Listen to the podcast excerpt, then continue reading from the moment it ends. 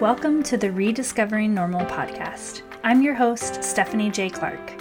Rediscovering Normal is all about living life differently than the world expects you to. It's about finding your faith and being led by the Spirit in all that you do.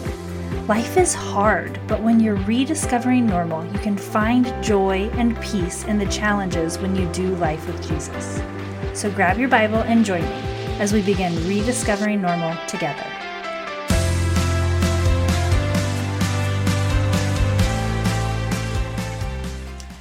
Hi, friend. I'm so happy you're here.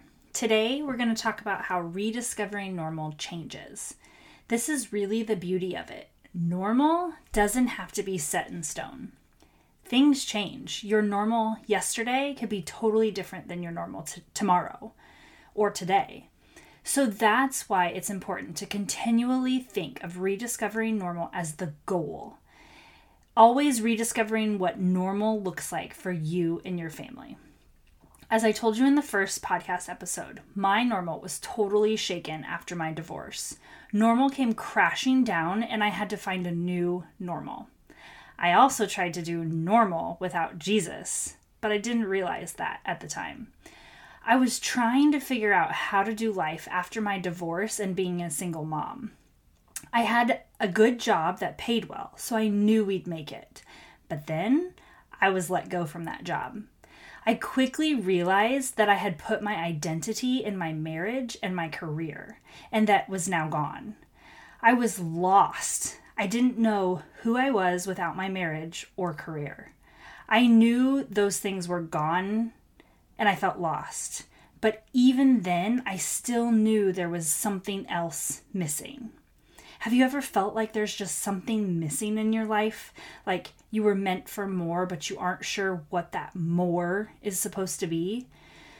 Like maybe you've tried different hobbies or careers to find your more, or you've searched for more in different relationships you have, whether it be friends, significant others, or family.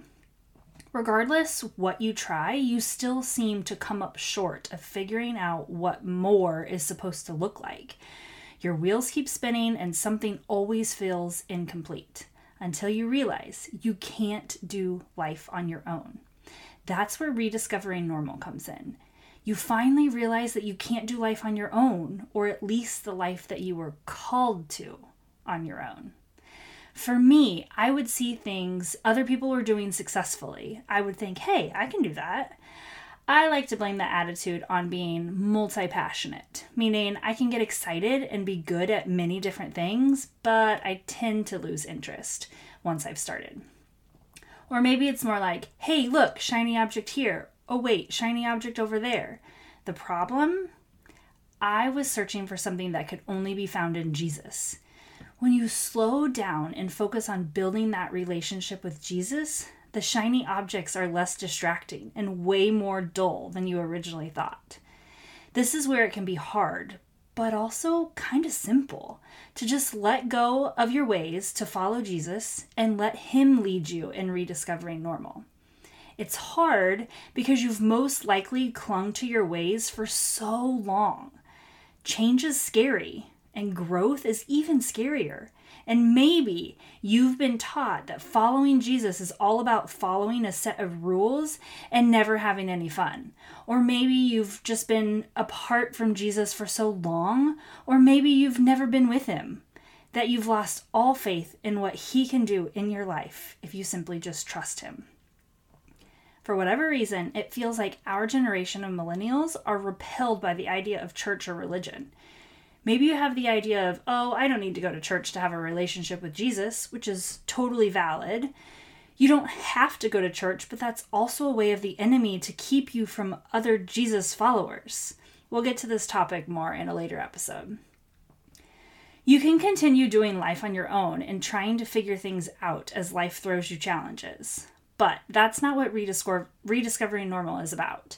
It's about recognizing that your normal has or is about to change, and you are willing and trusting that because you are choosing the journey of rediscovering normal, Jesus will have your back and you will have a better normal once you get through the hard part. For example, My divorce and job loss threw me into chaos I didn't know how to handle on my own. I tried, but I couldn't shake the funk I was in. I ended up starting therapy and at the same time began finding my faith in Jesus again. It wasn't easy, but I survived, and my new normal simply became normal. Fast forward to 2020 to present day. My new normal has been unlearning much of what I have known my entire life. We experienced way too much sickness. Yes, yes, I know, the C word.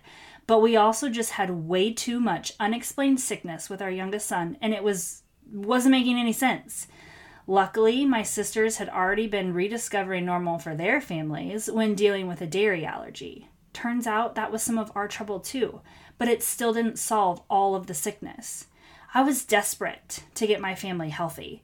So I was ready to learn a new normal and ask Jesus to show me what I needed to do in order to get my family healthy and stay healthy. I was led to learning how to treat our bodies as a temple paying attention to not only what we put in our bodies, but also on our bodies and the products we use daily. We'll get into more of this too later. You know the saying, God only gives you what you can handle. Ugh, well, I don't like it. or the saying, everything happens for a reason. I mean, I believe that's true, but not necessarily in the way it's typically packaged like, oh, you're suffering. Well, everything happens for a reason, so I su- suppose you just have to live with it. Nah, I don't buy that. Sure, God has our lives planned out already, but He's also given us free will. We don't have to suffer just to suffer because it's happening for whatever reason. Our suffering can be a result of our choices, but also a result of the sin of others that doesn't mean we have to let our suffering define us or stop us from trusting that Jesus will bring us through the suffering.